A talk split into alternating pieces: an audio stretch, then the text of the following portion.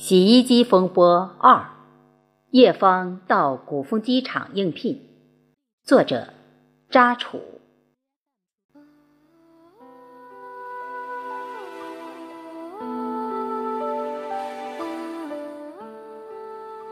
九十年代初，叶芳高中毕业后在家务农，她的演员梦就此破灭。叶芳家有四口人。父母亲，一个哥哥，由于母亲身体不好，常年吃药，不能参加体力劳动，家庭条件不好。哥哥读大学成绩优秀，土地征收时家里面还留下一部分农田。父母亲有重男轻女的思想，高中毕业的叶芳在母亲建议下，让他留在家中干农活，做个帮手。叶芳家离县城比较近，家里也种点菜卖。有时候，他母亲用两个菜篮装着菜，放在自行车后面，到县城菜市场去卖，卖点钱补贴家用。有一天，母亲打听到县城皮鞋厂与鼓风机厂招工，这样的机会难得，家人商议让叶芳去应聘，避远就近。父亲建议他在鼓风机场上班。第二天，叶芳大清早来到鼓风机场，只见厂周围有两米五高的围墙，厂很大，厂房很多，有铸造车间、精加工车间、组装车间、仓库、办公室、职工宿舍楼、食堂等。在门卫的指引下。他沿着场内中间的一条马路往前走，走过前面三排房子，左拐就是厂长办公室。门卫还交代，应聘工作是厂长助理李主任，名额有限，只要三个人。食堂打杂要一人，车间要一学徒工，财务室还要一名出纳。叶芳听到只要三个人，有点着急。他小跑赶到应聘的地方，只见有五个年轻人在排队，他也站在队伍的后面。排队的人七嘴八舌，了解到，鼓风机厂厂长名叫李家旺，树木林李家大屋人。鼓风机厂的地基以前是李家大屋的小山林，李家旺当年是李家大屋的生产队长。等了半个小时左右，一个矮胖、大腹便便、年龄在四十五岁左右的男人，肩上背一个包，走路很慢。他刚到办公室门前，厉声呵斥着：“你们站开一点，不要把我的办公室门堵住了。”言语中有居高临下的火药味儿。叶芳一看，中年男人大约一米六的个头，脚胖，显得更矮。圆头圆脑，眯缝眼，一副苦瓜脸。他把办公室门打开，自己进去后，又随手把门关上了。门外有十几个人来应聘，大约过了十分钟左右，门开了。中年人站在门口，得意洋洋，大声地说：“一个一个来，先填表，大家不要急。”有古装戏主人使唤奴仆的腔调。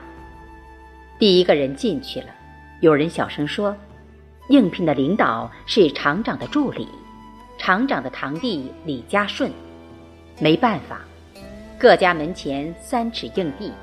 古风机场原先是他们村庄里的地皮，古风机场的负责人基本上都是李家大屋人。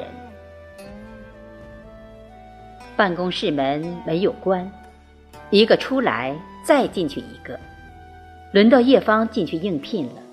只见办公室大约十几个平方，一张办公桌，两个木质文件柜，一个立地圆形紫红色挂衣架，两把椅子。靠右墙角有一张小桌子，上面放有一个鱼缸，鱼缸里面养了几条金鱼。小金鱼在鱼缸里面游来游去。李家顺坐在老板椅上，真皮转椅。他还不时左右扭动着，有时候仰头，脖子左右晃动几下。办公桌上方的墙上挂有匾额“天道酬勤”，旁边挂一圆形黑色挂钟。办公桌上放一白色陶瓷杯，杯子里的茶热气腾腾，一股茶香扑鼻而来。他端起茶杯，用嘴轻轻地吹着，马上喝了一口。咳嗽了一声，仔细打量着叶芳，慢条斯理地说：“妹子，先填写一张履历表吧。这次招聘只要三个人，你把那张表仔细看一下，填写清楚。”说着，把履历表递给叶芳。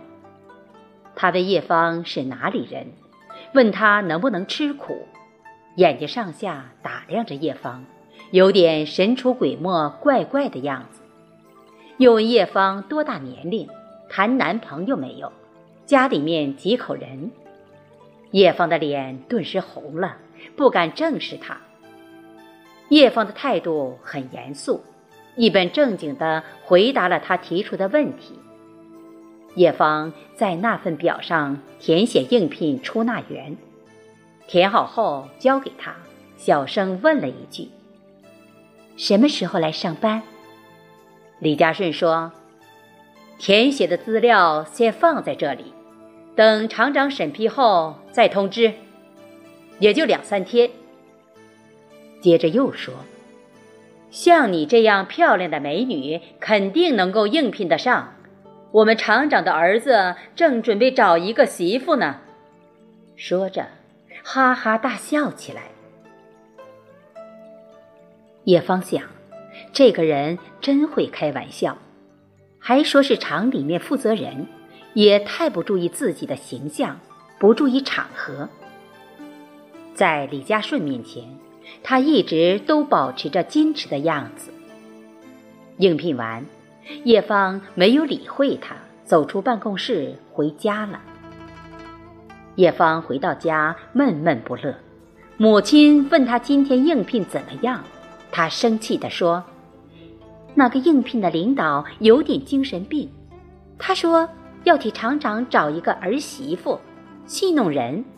干脆，明天我到皮鞋厂去应聘。”母亲望着今年二十一岁的女儿，身高一米七，性感高挑，修长的腿，漂亮的瓜子脸，皮肤细腻光滑，微黑，显得健美。凹凸有致的身材，说起话来娇滴滴，十分动听，天生的美人胚，人见人爱，是许多小青年梦中的情人。叶芳母亲笑着说：“那样也好啊，给厂长做儿媳妇还高攀了，正好你现在没有男朋友。”叶芳没有搭理母亲，她心想。女孩子的父母亲找未来女婿，都是把男方家庭条件放在首位。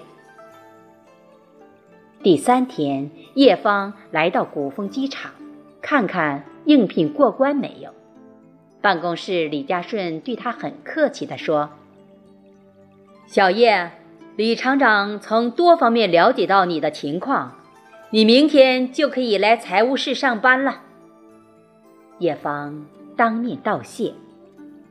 回到家中，父亲与母亲知道他明天上班的消息，十分高兴。